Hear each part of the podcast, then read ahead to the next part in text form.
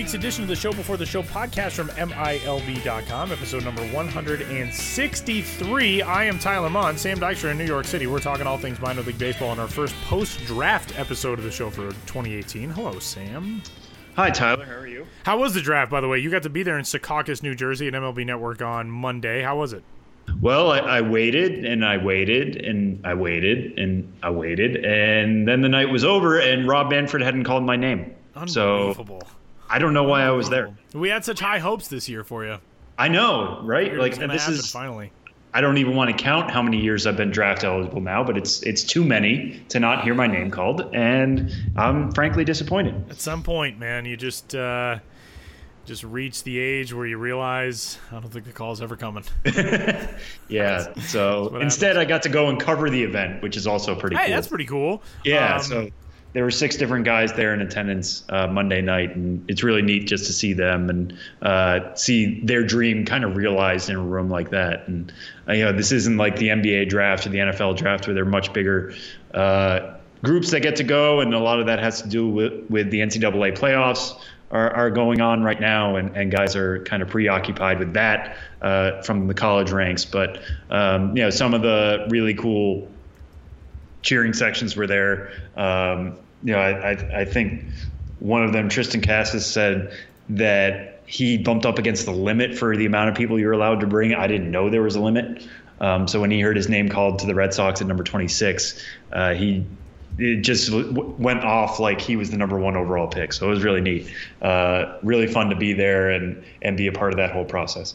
Um, the guy who I felt a little bit bad for when they were first announcing um, who was in attendance at the MLB Network studios in Secaucus, New Jersey, Alec Bohm, the third baseman from Wichita State. They said his name, and it was dead silent. Yes. And then all of a sudden they said, actually, I think it was Tristan Casas right after him, and the place went nuts. And I was like, wait a minute, where was Alec Bohm's contingent? What happened here? I felt so bad, Alec. That's the moment I realized that Tristan Casas had that many people there. Um, but also, like, nobody really knew if they were supposed to be reacting. It, it kind of felt like high school graduation in that way. Yeah. Yeah, that's like true. You're kind of told not to clap for all, but then somebody Everyone breaks and you have to do it for everybody. Hold your applause until yeah. the last. Nope, not going to happen.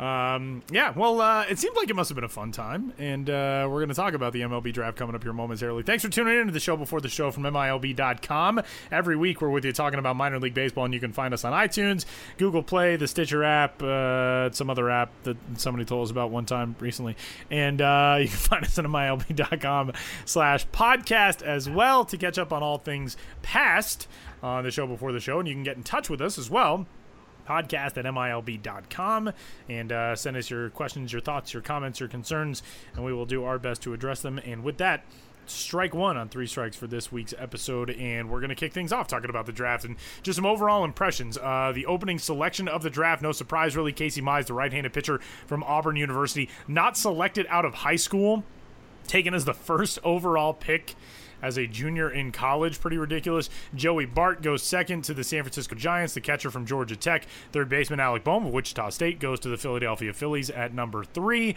At number four, Oregon State second baseman slash shortstop Nick Madrigal went to the Chicago White Sox. Jonathan India, the third baseman from the University of Florida, went to the Cincinnati Reds at number five.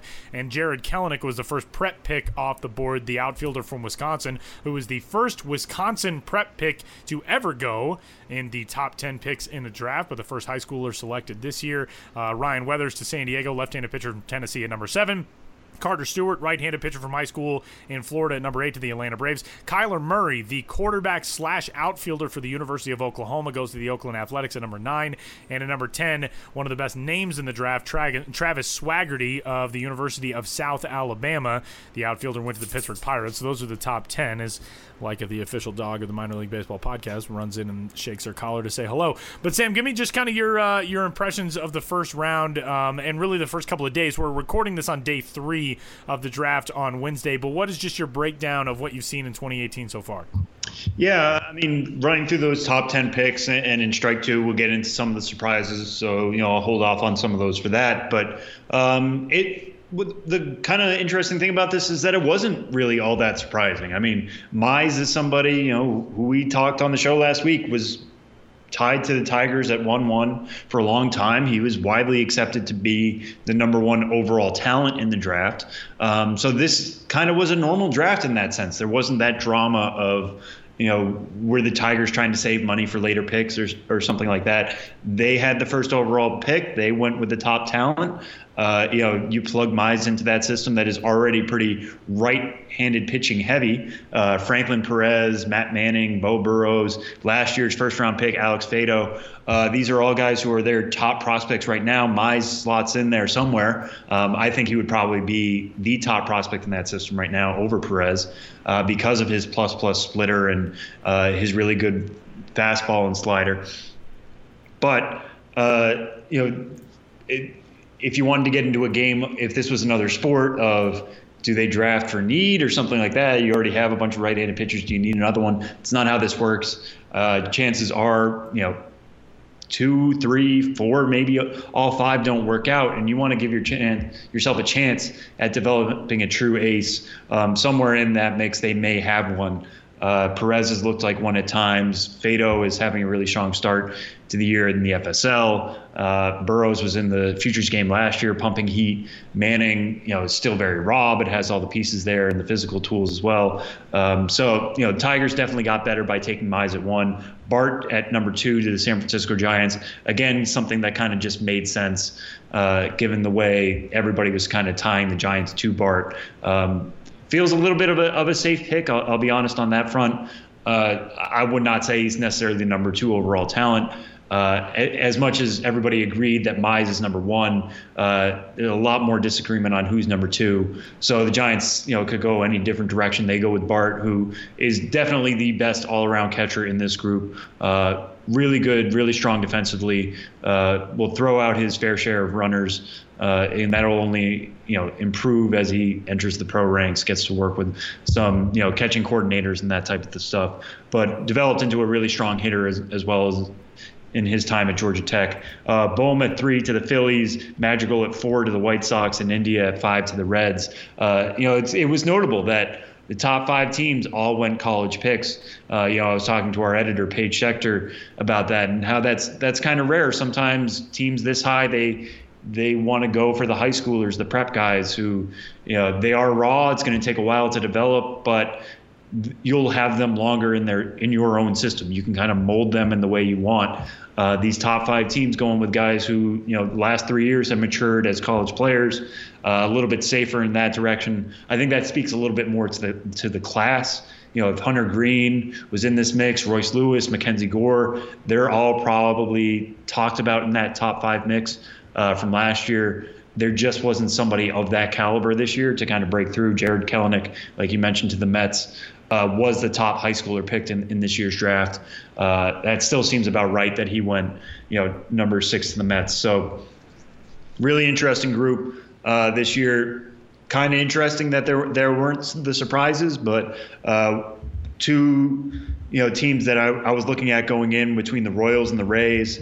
Uh, you know they have the two biggest bonus pool structures kind of going into the, the draft because of their compensation picks and how they got to make selective consecutive selections there after the first round that helps build out their profile for who they can take. Uh, they looked at a little bit. Uh, the Royals did with Brady Singer, who a lot of people thought was going to be the top overall talent in the draft coming into the year. He slid back a little bit after, you know, a still really strong year uh, you know, in his junior campaign at the University of Florida, he was named a Golden Spikes, uh, you know, finalist today, actually. So he still did really well, just didn't quite show the same stuff. Uh, he falls to the Royals at 18. Uh, the Rays get Matthew Liberatore, who I know you saw last year, Tyler, in the yeah. 18 and under. Is it under 18 or 18 and under World Cup? I think 18 and under. under 18 yeah, and it's under. technically called U18, but it's players up to the age of 18. Okay. Uh, he's a left-handed pitcher out of Arizona. I think he threw a shutout or threw six scoreless innings in the gold medal game of that. He's shown basically everywhere that he can handle, uh, you know, a, a big atmosphere. Uh, falls to the Rays at 16. So both of those organizations, you know, who are willing to take a risk have potentially top 10 talents fall to them anyways. And there is no question about signability at this point. They'll do what they need to do to bring those guys into the fold. Um, so yeah, every, everything I was kind of looking at coming into the draft kind of fell into the places that we expected. Um, that said, there were some surprises, and we'll get into them here in, in, strike two. But anything stand out to you, Tyler, about first day, second day, third day now that we're here?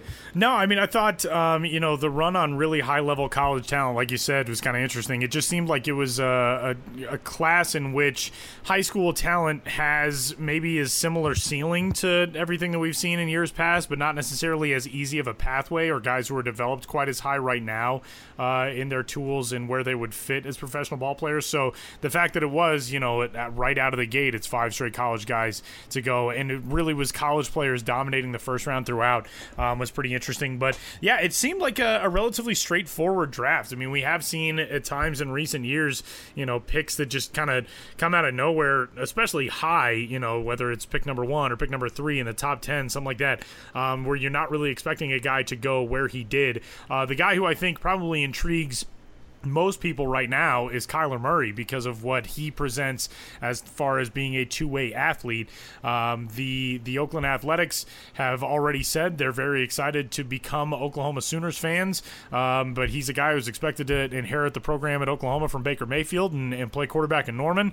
And this is not anything unprecedented by far. I mean, Russell Wilson was a, a minor league ball player as well as being a college quarterback um, during his time at, at, NC State and Wisconsin.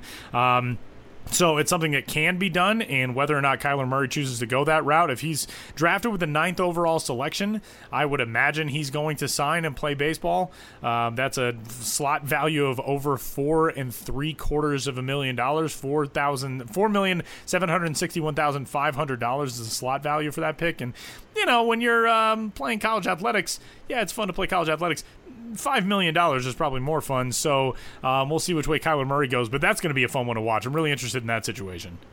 Yeah, no, that was that was really surprising to be honest with you that he went that high at, at number nine to the A's. Um, you know, the A's must have seen something they really really like, and part of that is again, he is raw. You know, there, there's still a lot to mold there, and I think that could be potentially exciting for Oakland.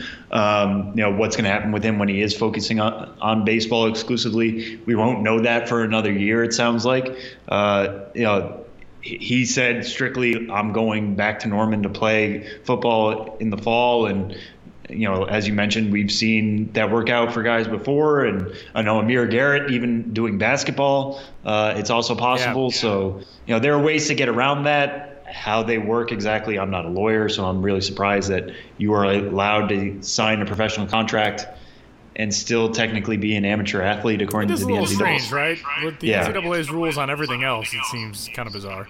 Right, but hey, all the better for him. I, am all for guys having options and, and, doing whatever they want. And in that room uh, on Monday was Bo Jackson, um, which I thought was really cool. And uh, you know, Murray didn't fall to the Royals. That would have been really interesting if he went to the same organization Bo went to. But he does get to go to Oakland, so there is something a little, little kind of cool there. Um, Maybe he'll play for the Chiefs. So we can go Kansas City on the football side, Oakland on the baseball uh, side. There we go. Things. He there you go. Pulls a reverse bow, I there guess. There you go. Uh, By the way, Kyler Murray this year in 51 games for the Oklahoma Sooners batted 296, 398. Um, and there is uh, a 556 slugging percentage to go along with that. So pretty solid numbers in uh, 51 games for Oklahoma, and a guy who obviously the athleticism is off the charts with him. And I think it'll be interesting to see if Kyler Murray, what we saw with Anthony Alford is a guy who um, most recently, as far as prospects go, um, probably had to have this conversation with himself and the people around him, but was playing football, was playing baseball, and eventually came to the crossroads where he decided, I'm not going to be able to do one of these at a high level. What do I have to choose? This, going into this year um, for Kyler Murray, how this season goes in Norman on the football field, I wonder how much that's going to dictate what he does going forward um, for a potential baseball career or uh, or sticking it out with football. Um, but yeah, it'll be it'll be very interesting to see. I also don't know how you know if Kyler Murray signs for a signing bonus of four and a half million dollars, goes and plays one year of baseball, and then decides, nah, I'm going to do football. Do you get to keep all that money? how does that work? I mean, That'd if you sign it, I, I would think so. I think so, right? I mean, remember a couple years ago, you know, Jeff Samardzija is a pretty good example yeah, of, yeah. you know, somebody who tried out football and then decided to give baseball a full time tilt. Uh, the Orioles drafted Patrick Connaughton, also out of Notre Dame. Do you remember this?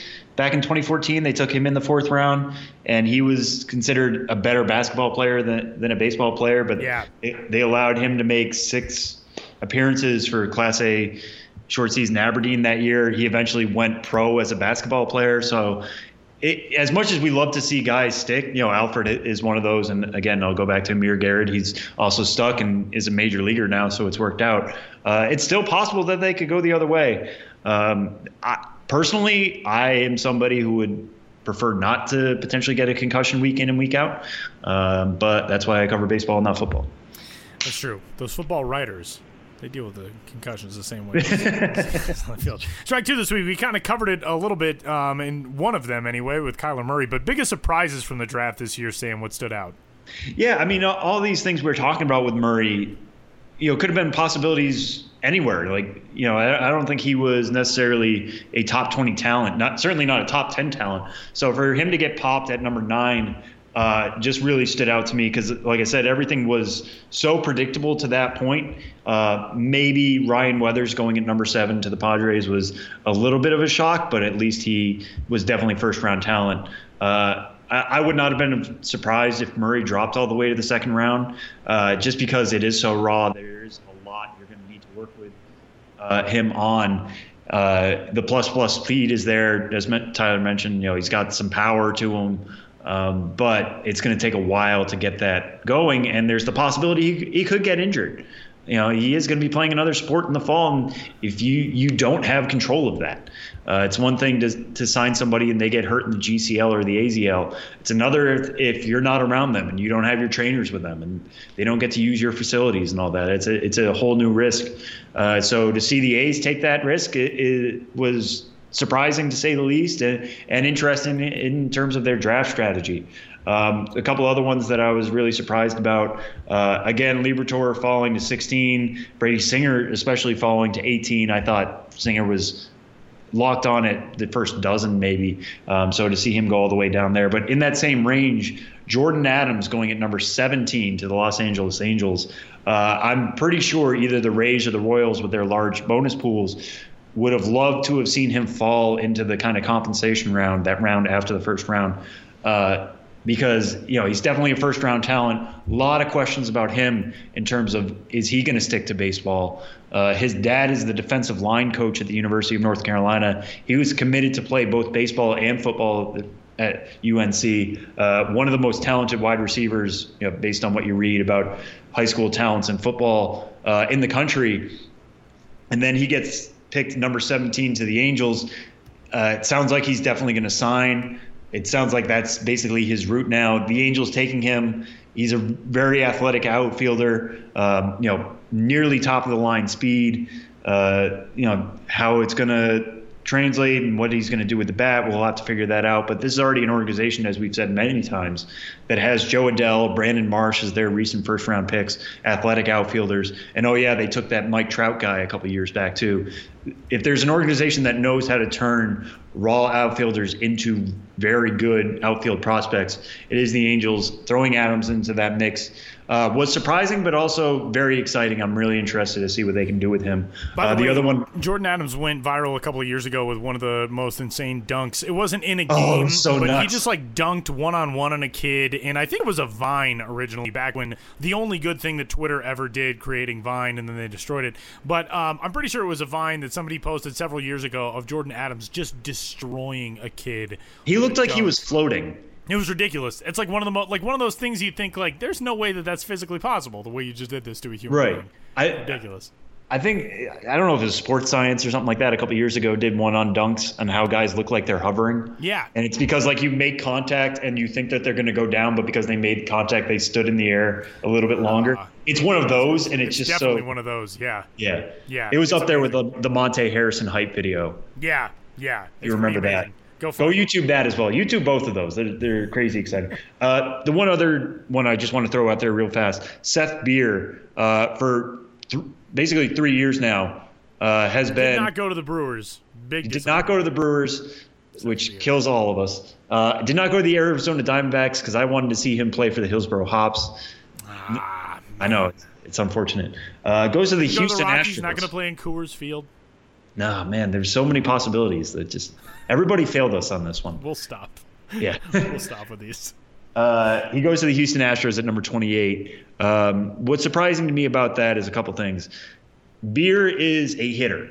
He's a hitter first and foremost. Was one of the best hitters in college as a freshman, one of the best hitters in college as a sophomore. Uh, was very, very good this year. Hit 301 with a 456 OBP, 642 slugging percentage, 22 homers. Uh, struck out 36 times, walked 54 times, all crazy stuff.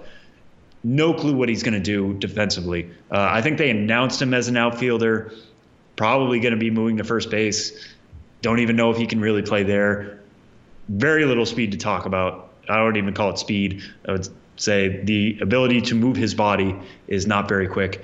Um, probably a DH long term. Good, I guess, that he goes to Houston. He goes to an AL team.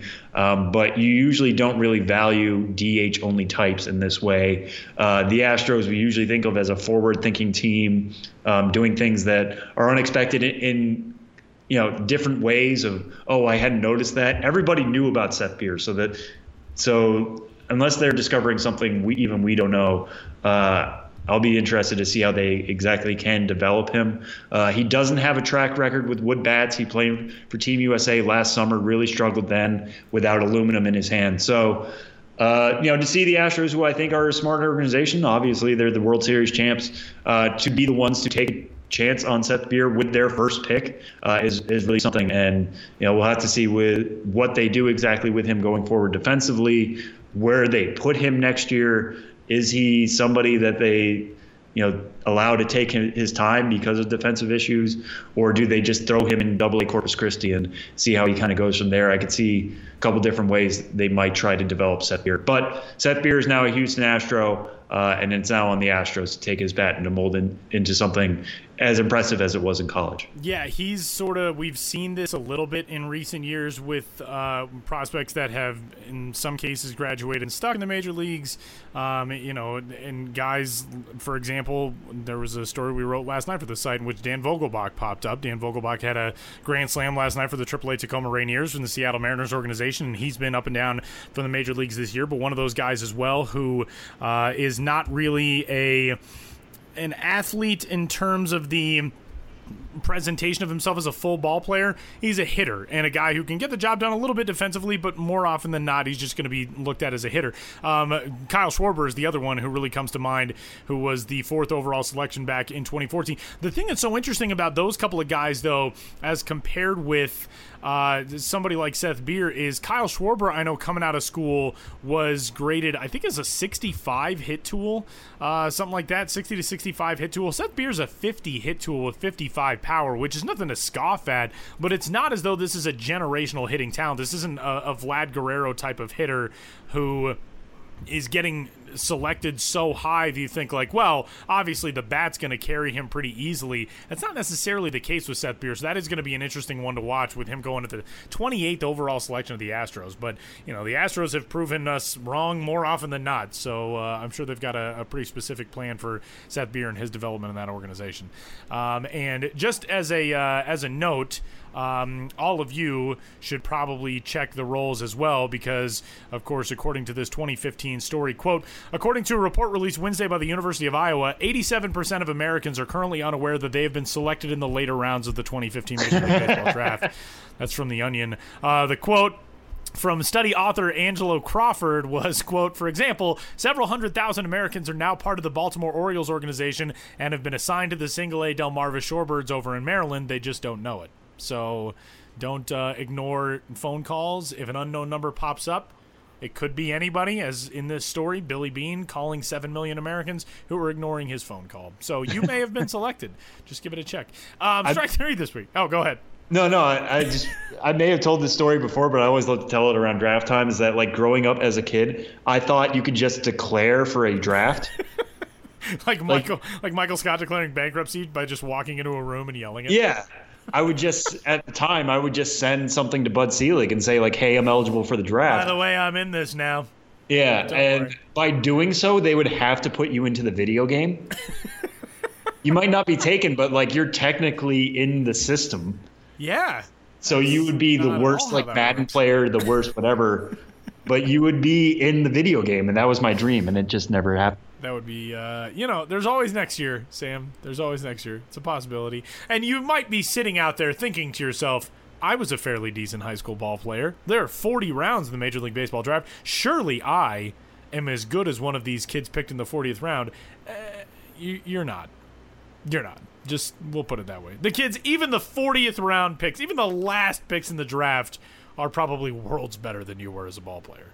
And I'm speaking mostly to myself in this conversation. Um, strike three this week, Sam. We will uh, continue along in the minor league conversation, move away from the draft. All star team announcements have started to roll in from across the minor leagues. The Florida State League, Midwest League, Southern League. Um, take us through the FSL and the Midwest League. Midwest League is the most recently released of these three, but I'll talk a little bit about the Southern League. Tell us about those other two. Yeah, so the the Midwest League I really like because it's got Royce Lewis, who was the number one overall pick last year, uh, but also Alex Kirilloff, um, both of those guys are on the West Division roster uh, in, in, the Midwest League. Uh, very promising starts to, to their career for several reasons. Royce Lewis, this is his first full season. You know, drafted first overall last year, got a little bit of time with Cedar Rapids left at the end of last season. Uh, returns there this year, turns into an All Star, hitting for a solid average, showing the positive speed that we all thought he would have. Um, doing. Uh, at the time, like you mentioned earlier, Tyler, of you know, sometimes there are surprises at number one overall. He was kind of in that category, uh, beating out Mackenzie Gore, Hunter Greene, Brendan McKay, whatever. Um, but he, you know, he's turned into one of the best talents of that draft class so far. Uh, and to see him get rewarded in this way is not a surprise, but still pretty cool. Uh, with Alex Kirilloff as well, he was somebody we had on the podcast almost two years ago at this point uh, when he was a first round pick back in 2016 it was supposed to be his first full season last year. He ended up having Tommy John surgery before the season began, uh, missed all of 2017, comes back 2018, has not missed a beat whatsoever. He's hitting 330 currently with 11 homers in 54 games. That works out to a 984 OPS. Uh, you know, one of the best bats in that league you know, as a position player, Tommy John surgery isn't necessarily as scary. You don't need your elbow for as much. It's it's much easier to recover, and your livelihood isn't based on the health of that elbow. But still, to miss a year's worth of at bats uh, for a high school player, you know, he's still only 20 years old, uh, and to see him dominate in the way he has has been really exciting. So over there on the Midwest side, I'm really going to be paying attention to that West Division roster when that game is eventually played. Uh, on the FSL side, I got to write this up when rosters were announced. I'm particularly paying attention to this North Division outfield roster. Uh, they've got Daz Cameron, TJ Friedl, Cristian Pache, and Taylor Trammell. Uh, you could put two of those guys in an outfield, and I'm pretty sure they would cover the entire thing. It's an incredibly athletic outfield. It's one made of legit prospects. Uh, TJ Friedl might be the least prospecty of that group, and that's certainly saying something. Pache might be one of the best center fielders you're ever going to see at any level, regardless of you know whether it's low A, whether it's the major leagues. The guy covers a lot of ground in center field. A lot of that is speed. A lot of that is really good reads. Uh, he could really put on a show in a kind of all-star type atmosphere. But Daz Cameron, kind of the similar way. Uh, really, really good defensive outfielder, kind of like his dad in that way. Uh, has been a you know a positive hitter this year in his first year, first full year anyway, in the Tiger system after coming over from the Astros in last year's Justin Verlander trade. And Taylor Trammell, uh, the Daytona Tortugas, is actually the only top 100 prospect in that group. Uh, again, a guy with plus plus speed doing a really job, good job of hitting and getting on base this year uh, with a 304 average and a 412 OBP. Uh, power's coming along a little bit for him. It's never going to be a really big tool for him, but he has hit six homers in 48 games, and this is the FSL, so it is pitchers parks all across the Sunshine State. Uh, so if you ever want to see one group of, of players, maybe outside the futures game, that is very prospect packed. I'll look at this FSL North outfield and get very excited. So, uh, you know, if you're able to catch that game, I think it's in Tampa this year. Uh, if you're able to get to Steinbrenner Field uh, uh, in Tampa on June 16th, be sure to watch that North Division. I don't know how they're going to work out playing time amongst those four, but no matter what, the three you see out in that North Division outfield are definitely going to be prospects. In the Southern League, uh, things kind of begin and end with Eloy Jimenez, and I mean that in an existential sense. No, um, but Eloy Jimenez is the guy who really headlines the North Division All Stars, which is a really, really talented roster. But he's going to be part of an outfield group that includes LaMonte Wade of the Minnesota Twins organization, Jamie Westbrook, who's a prospect that um, is kind of, I think, feels like now flying a little bit under the radar in the, the Arizona Diamondback system, but has put together an impressive season so far.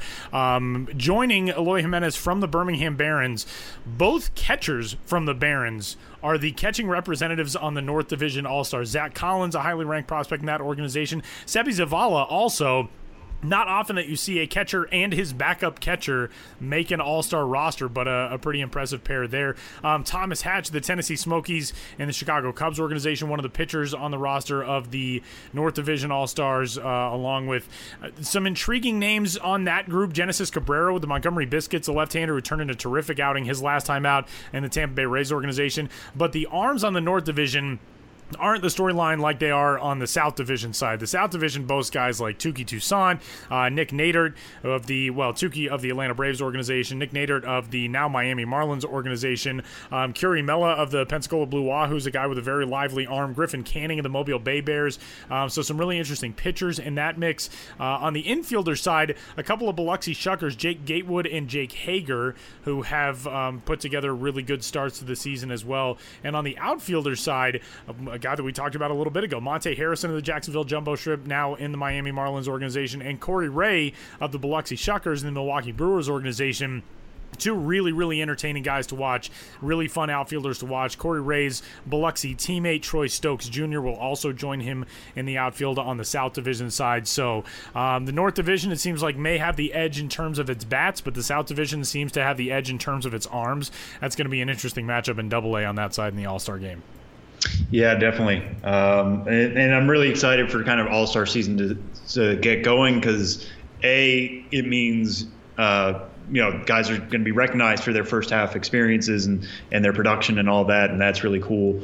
Um, but also, you know, it, it usually all Star season is the time when promotions start happening. You know, guys get recognized for what they've done. They either get to go to the game or they get it to add it to their resume, or in this case, their mill player page. And then organizations ship them on to the next place, get them the next challenge. So uh, I would not be surprised if you know a lot of these names we're talking about now, even if they were promoted before the All Star games can happen, and they don't always get to participate in those, but you know they get the the fun thing of saying they were. Um, you know that they at least were all stars in the beginning of 2018. So keep an eye on that. We'll we'll certainly be talking about those promotions as they come in the coming weeks, and uh, obviously on the site every day whenever they come up.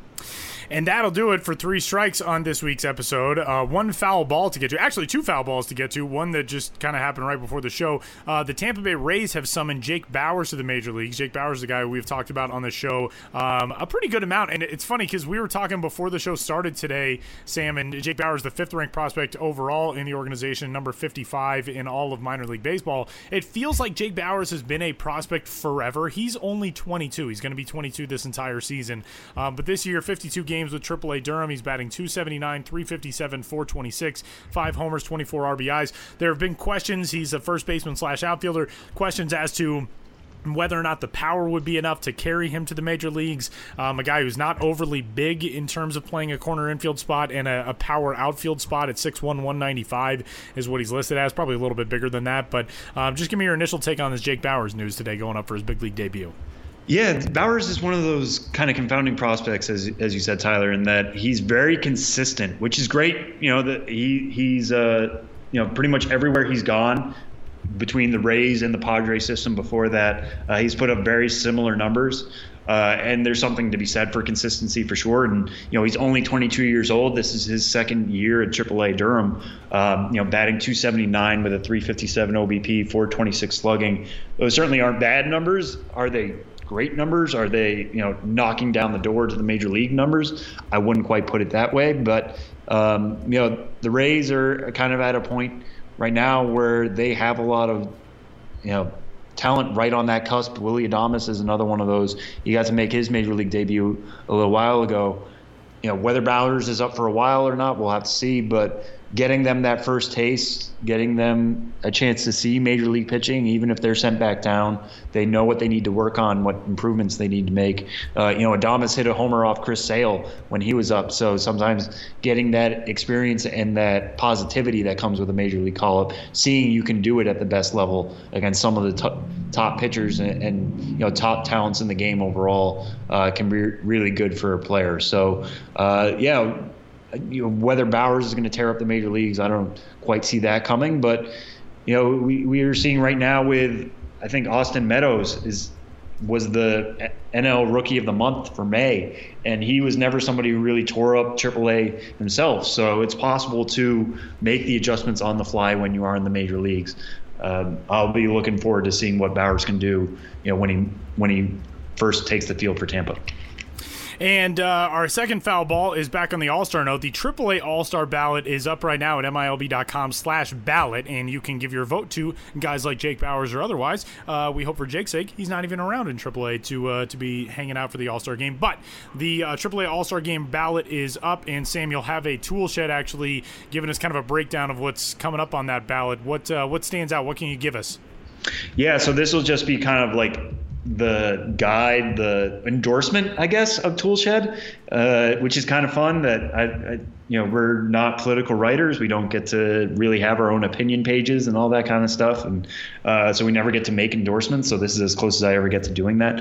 Um, but what I'll be doing, and I I'm still working my way through that, so I don't want to tease it out too much. But uh, I'll be, you know, picking one player from each, you know, the IL, the PCL uh, that I think you guys should vote for in terms of you know this year's AAA national or AAA All Star game in Columbus, Ohio on July 11th.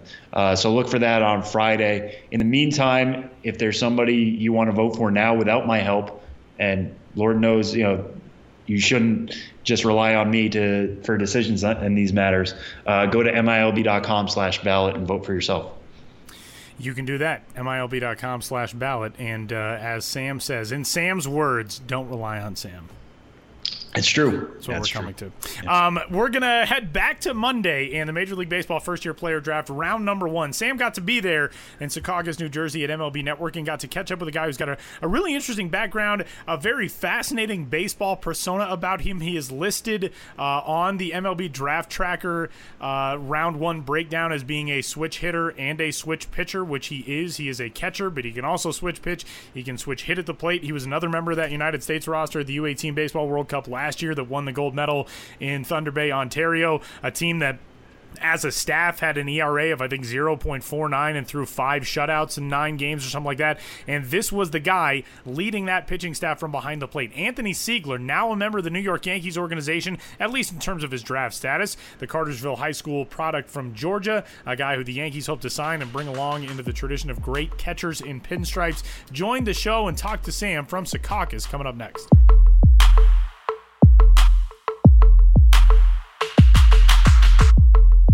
So everything Tyler just said is completely true. I just want to jump in here real fast uh, before we get to our interview with Anthony Seigler, uh, just because there's one question at the at the front here that I never get to ask. Tyler never gets to ask, uh, but this was such a big event that I couldn't hold myself back. Uh, if you've seen pictures of what Anthony Seigler was wearing to the draft, it was truly something. If you he was haven't, resplendent. Yes, please look them up. Uh, he had was basically like a seersucker jacket and then a pink undershirt. Uh, and then he had like a gold medallion and also a bow tie, a black bow tie. Uh, what stood out to me were the shoes. They were legitimately star spangled.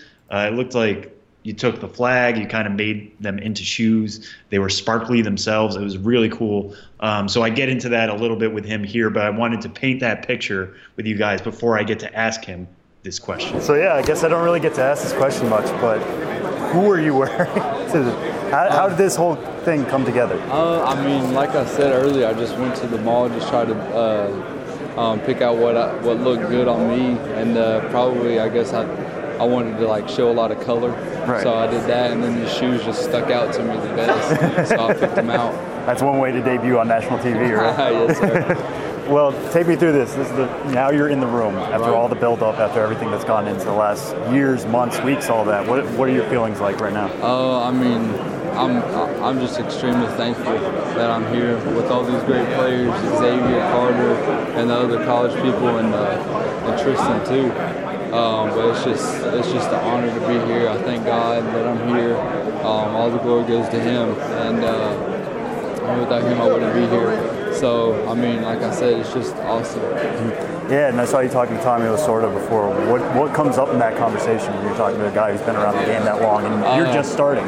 Yeah, he's like he, he's like I've heard about you. He's like uh, um, you're obviously gonna uh, be a great big. Uh, uh, you're obviously gonna be a good big league one day. He's like if you want to be great, you just got to keep your mind focused. You got to keep stay focused on. Um, things that's gotten you here and uh, keep good people in your circle, push pe- bad people away, and uh, just that, that was it. I mean, just him pouring some wisdom on me. Yeah, that's pretty awesome. Yeah, are you gonna like write that down? Do you, oh, I mean, you kind of lock never, that in? It's just you never forget about it. I mean, right. Uh, yeah, I'm gonna uh, write it down, and then I mean, it's always just gonna stick with me. Just being able to talk to him, because I mean, not, not a lot of people say, yeah, I had a conversation with. So, right. So it's just awesome. Yeah, let's talk about what's got you here. Everybody's talking about you getting drafted as a catcher. You played multiple positions yes, pretty much everywhere. When did it get locked in that you were going to be a catcher? Uh, I think last my junior year. Um, I mean, I've always uh, knew I was just going to be a catcher, but I could also play like other positions too. So I mean, uh, I guess this year was the first time I mainly played catching in high school. Uh, and for my travel ball team, I'd always catch, but for my high school team, this is the first time I've ever like mainly caught. So right, what was what was difficult or easy, or you know, what allowed you to make that transition to full time catching? Uh, I mean, it was it was easy. I mean, there was nothing like uh, too difficult for me. Like uh, I've always wanted to be a catcher, but I mean, just being able to play other positions kind of is it was beneficial too on just off days whenever I want to give my legs a break. Um, so I mean, going to the transition of being a, a catcher all the time. Uh, just being able to be mentally focused every day uh, with my pitching staff, just being able to maintain them and uh, help uh, all the pitchers out getting a lot of strikes for me. Right. When you said you always wanted to be a catcher, what drew you to that position?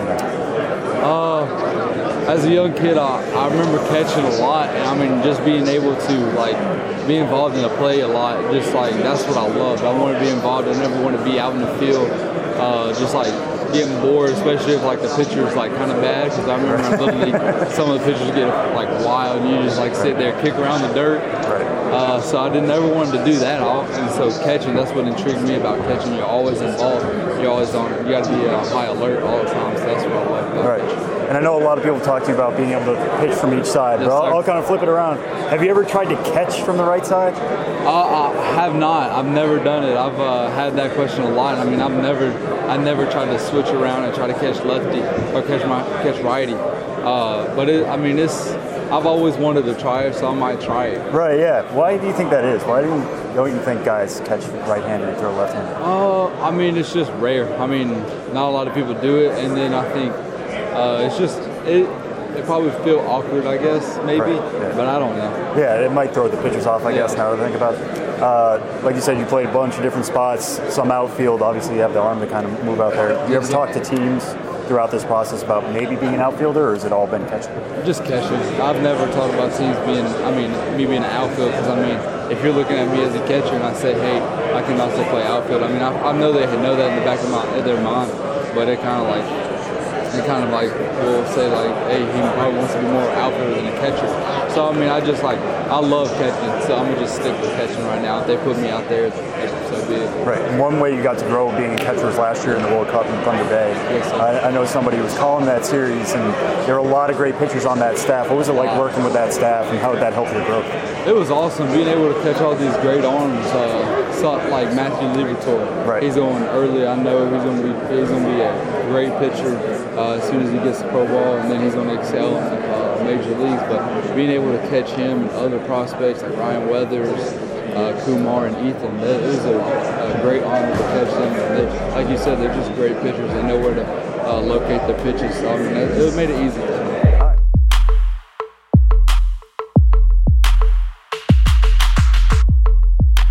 Benjamin Hill joins us for this week's edition of Ben's Biz Banter. I don't know if we ever actually officially dubbed this segment that term. What we have officially dubbed about this segment is that we need to know where Sam is sitting in relation to Ben every week. What is it this week?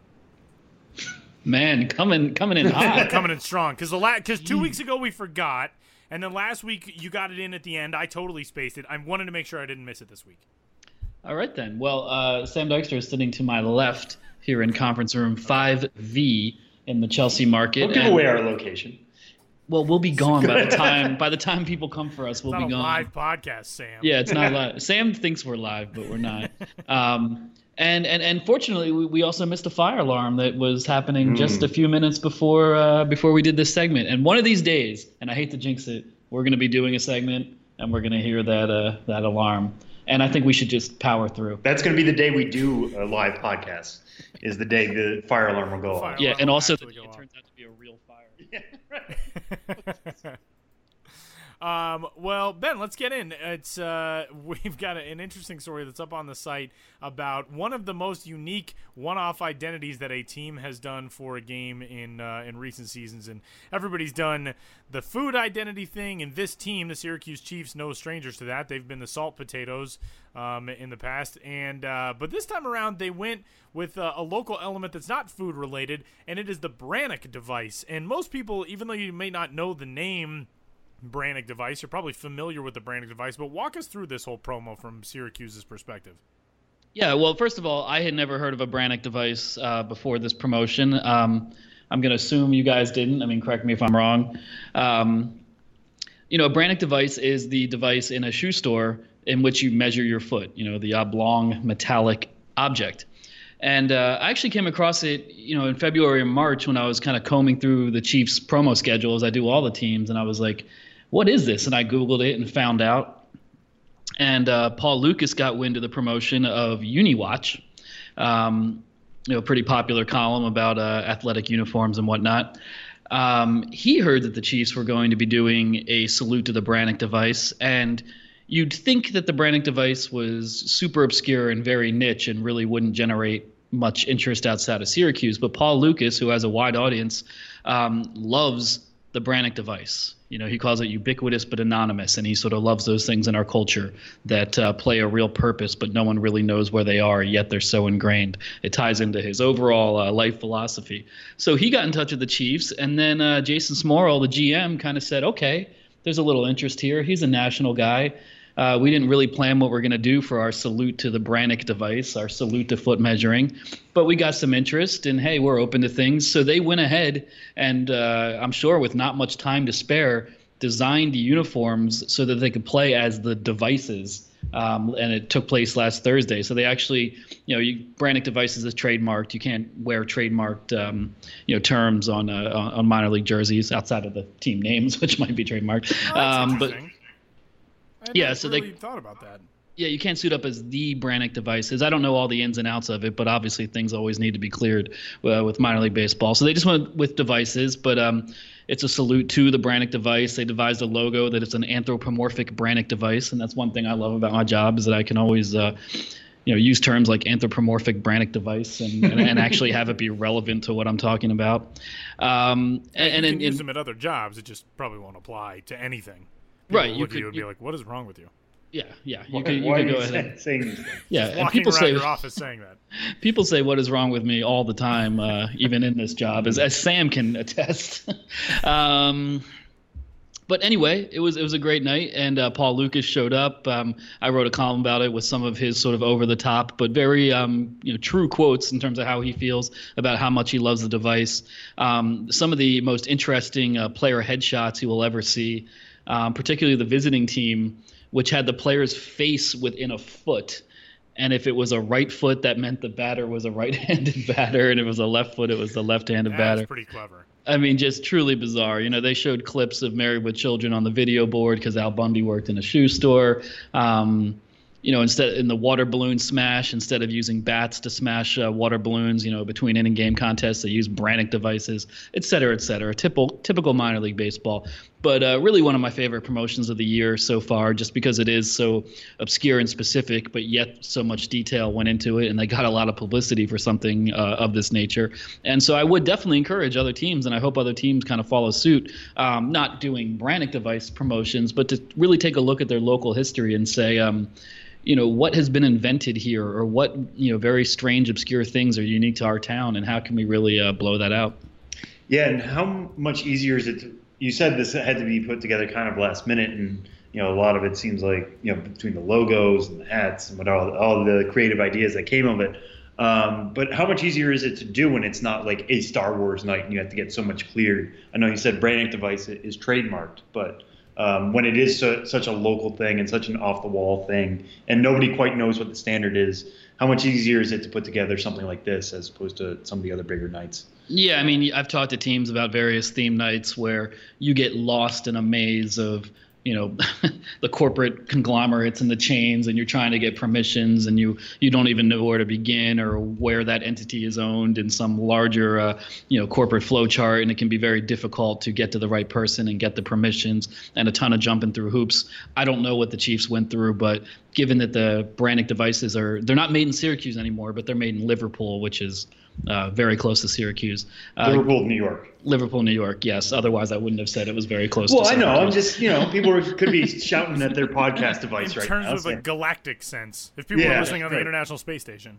Yeah, exactly. Um, but yeah, so it's still made close by. Um, obviously, it's a, uh, a, company with a very specific use, and uh, they don't get many of those requests. And it's a local team, and it's all good publicity. So, um, you know, this one didn't. I don't think they even decided to play as the devices till after the season started, and and May 31st they were wearing the jerseys. A very quick turnaround time it's pretty cool. The story's up on the site right now, milb.com, and uh, segues us well into our next topic with Ben, which is a new book that is out from uh, Paul Caputo with a uh, an introduction and an edit from Chris Creamer of SportsLogos.net. It might be a name that you're familiar with. Paul wrote some columns for SportsLogos.net on the origins of some minor league team nicknames, and he's compiled those into a book called The Story Behind the Nickname, which is really cool because we get these questions so often of why is this team called this, and this is a book that dives into a lot of those identities and uh, and pretty neat stuff. Yeah, it's one of the you know most enduring and uh, popular questions in the world of the minor leagues is why are teams named what they are, um, and you know I'm in a little break where I finished up my road trip material from the last trip and I'm leaving next week on the next, so I have a, a little bit of time to write some articles uh, not specific to that, and uh, so I talked to Paul yesterday about uh, how this book came about, and uh, I think a lot of people would enjoy it. Just you know, if you listen to this podcast, you follow the world of minor league baseball. It's essentially a hundred articles uh, compiled that he's written through the years in into one book. Um, that explain just that, uh, the story behind the nickname. And uh, in every case, you know, he they're active teams, or if they're not active, they are recently defunct teams. And in every case, he talked to you know team executives and or logo designers, you know, and got you know firsthand quotes and information about how these different things came to be. Um, so if you're really immersed in the world of minor league baseball, like you know, like, like, like, we might be, you might know a lot of these stories, but you know, it's minor league baseball. There's so many different stories, and uh, I think to have a book that compiles so many of them in one place with good information, well written, uh, seemed worthy of highlighting it, and uh, so I did. That'll be on the site uh, on Thursday, the same day that this uh, very podcast debuts, because we're not recording it live. No, we are not recording it. and having you know gone through it um, so far, you know, how do you feel like it, it's a read for somebody who's like going on a road trip or something like that? Somebody, you know, we get emails, tweets, whatever from people all the time saying, "I'm going on my own trip. Which which should I hit? What should I look for?" Um, is this something they should carry around as they're kind of bopping around certain areas? Yeah, I mean, I. It, would be up to you whether you want to carry it around, but absolutely. I mean, I think it's a, it's a great source for information, and um, I, I found this through my own job.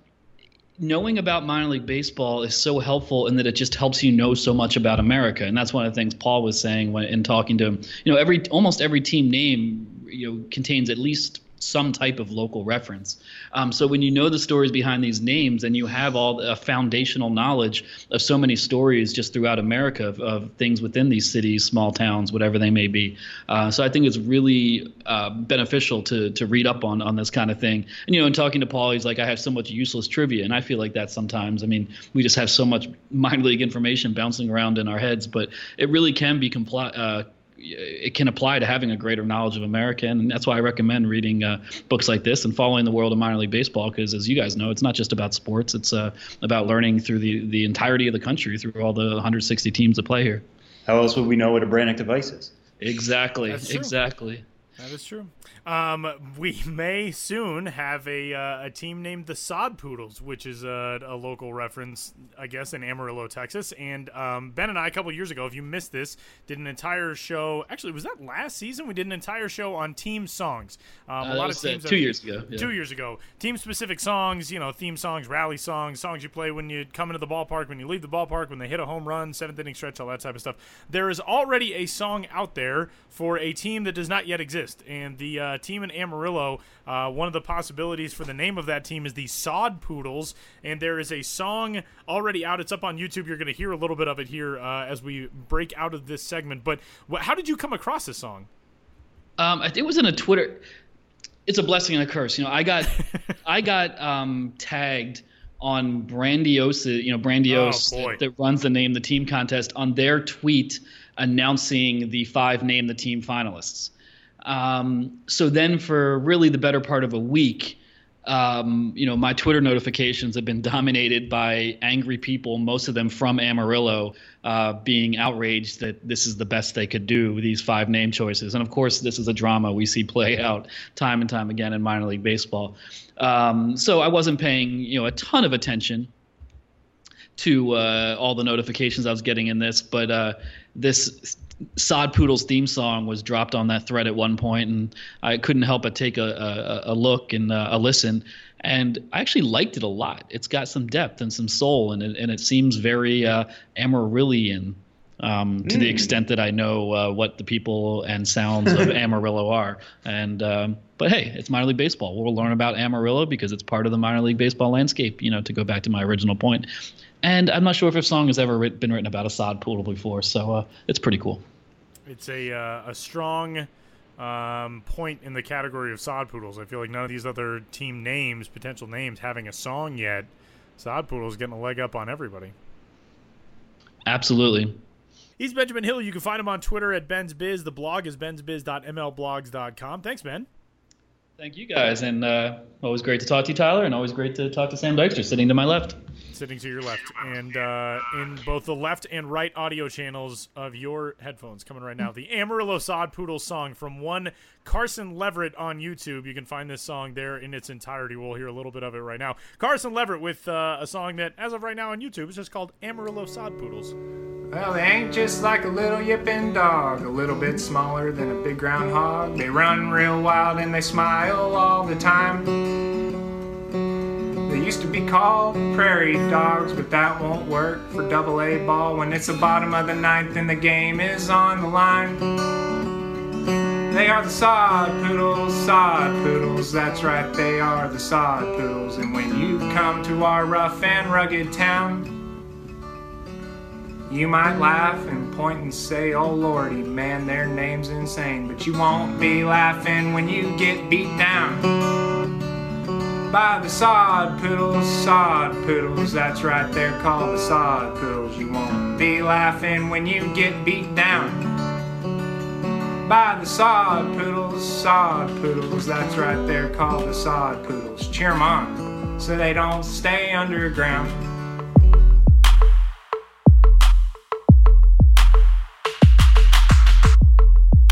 Well, we got some bummer news to wrap up the show with that just broke from MLB.com. Uh, quote Cardinals right handed prospect Alex Reyes underwent surgery to reattach a tendon in his right lat on Wednesday, and he's expected to miss the rest of the season. Reyes, who is the Cardinals' number one ranked prospect, made just one start in his return from Tommy John surgery on May 30th before exiting from his 2018 debut after the fourth inning. This is a huge bummer. Alex Reyes has been, to say snake bitten would not even really cover it over the last couple of years uh, for Alex Reyes and this is just the latest sec- setback. And uh, you know, certainly time is still somewhat on Alex Reyes' side. He's 23 years old, but after coming back from Tommy John surgery, uh, which he had in February of 2017, really before everything got started uh, with spring training last year, came back, was fantastic this year, got things started, made one appearance in Peoria, one in Palm Beach, one in Springfield, one in Memphis, then was up in the major leagues, and now it's done. This is a, a real bummer for him and for Cardinals fans. Yeah, it's just, it's such a bummer just because he was so exciting to watch during you know all those rehab assignments, and you know you can put those aside as yeah it's rehabbing for a major leaguer, but he was so special in those outings, and you know the amount of work that goes into rehabbing a Tommy John, uh, you know rehabbing from Tommy John, it, it's not easy. It's a long road. It takes you know a lot of a work and a lot of sitting and a lot of telling yourself there's a light at the end of that tunnel and for him to get there and then you know have this other injury uh, is really tough. And you know the cardinals seemed very happy and very excited about what he was doing and getting him back out on a major league mound. I know they were saying that there were no restrictions on him uh, going forward that they thought they had brought him along in the correct way. And uh, for something like this to happen it is really tough. And you know the cardinals have pitching depth. So if we want to turn it to uh, what are they going to do? How are they going to fill that role now? I think you know Austin Gomber is there. Uh, they have a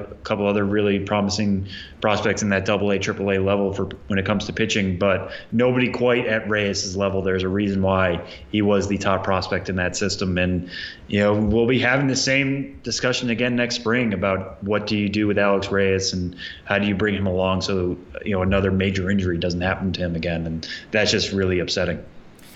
MILB.TV has all of the top talent in minor league baseball. And uh, Sam, what are you watching on MILB TV this weekend? Yeah, so I'm actually going to take this chance to to praise a story you did, Tyler. What? Uh, just the night before we Seems ran the fake or, news. Yeah, fake news. Yeah, all of what I'm about to say comes from Tyler. So if you need to take that with a grain of salt, you go right on ahead and do that. But uh, Josh James, now the number 30 prospect in the Astro system, probably going to jump significantly from there when rankings are updated in the middle of the season. Uh, struck out 13 batters last night uh, against Colorado Springs over seven scoreless innings. Uh, he has now struck out 80 batters in 50 innings between AAA Fresno and AA Corpus Christi. He is currently slated to pitch next on Monday. Uh, normally, we try to keep these to the weekend, but we won't speak to you before Monday. So, hey, watch a game on Monday uh, against Oklahoma City. Um, you know, this is somebody who recently discovered that sleep apnea was a big reason why uh, he had been struggling early on in his career. Uh, we talked a lot earlier about high draft picks. This was a 34th round pick back in 2014. Now become junior college from Oklahoma. Played one year of college ball, then was gone from the baseball landscape for a year, then resurfaced at a junior college. The Astros found him there, picked him in the 34th round. Not real glamorous. Right, and he's really built himself into a, a special prospect, and in that uh, Houston Astros system, uh, Tyler did a story where you know he mentioned working with Max Scherzer, which is really cool. So go check out that story. Watch Josh James on Monday against Oklahoma City. I guarantee you will not be disappointed. Um, a guy who we touched on last week who made a climb since last week, the top prospect in the Milwaukee Brewers organization, Keston Hiura, is now up with the Double A Biloxi Shuckers, who are on the road taking on the Jacksonville Jumbo Shrimp coming up this weekend. Um, I just lied to you; they're not on the road. Oh no, they are on the road. I was going to say they were at home, but they're not. They're on the road. They're in Jacksonville. I just told people you did good things, and now you're lying to them. Fake news. Doing? They're not in Biloxi. Fake news. They're in Jacksonville.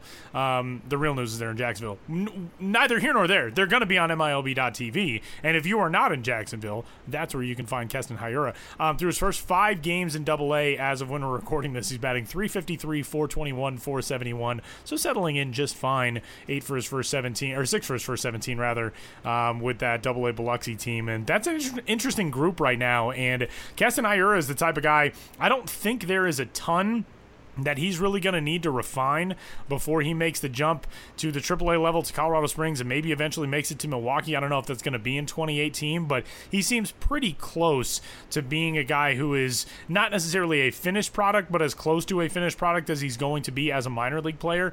Um, and being that at Double A, I mean, I got a chance to, to talk to some people in the Brewers organization when he was promoted last week, and the way people rave about him and how he just does everything on a baseball field. Hiura is a fun fun one to watch. So keep an eye on him, the UC Irvine product, who is up with the Double A Biloxi Shuckers in the Southern League, and that'll do it for this week's episode of the show before the show. Thanks for tuning in wherever you found us. Um, if you would like to send us your questions, your thoughts, we always get a lot of draft questions around this time of year. So if you've got some questions, if you're watching the draft or you've been following the draft on MLB.com, whatever it is, you can get in touch. Podcast at MILB.com. Sam is on Twitter. He's at Sam Dykstra MILB. I am at Tyler Maun. Our biggest thanks uh, once more getting a chance to, to catch up with a guy who I don't think you'll be hearing the last of, in Anthony Seigler, now the New York Yankees organization. A really cool story and, uh, and one of the most interesting talents in the draft this year. Thanks to him for joining Sam from the draft on Monday in Secaucus. And that'll do it for us this week. We'll talk to you next week.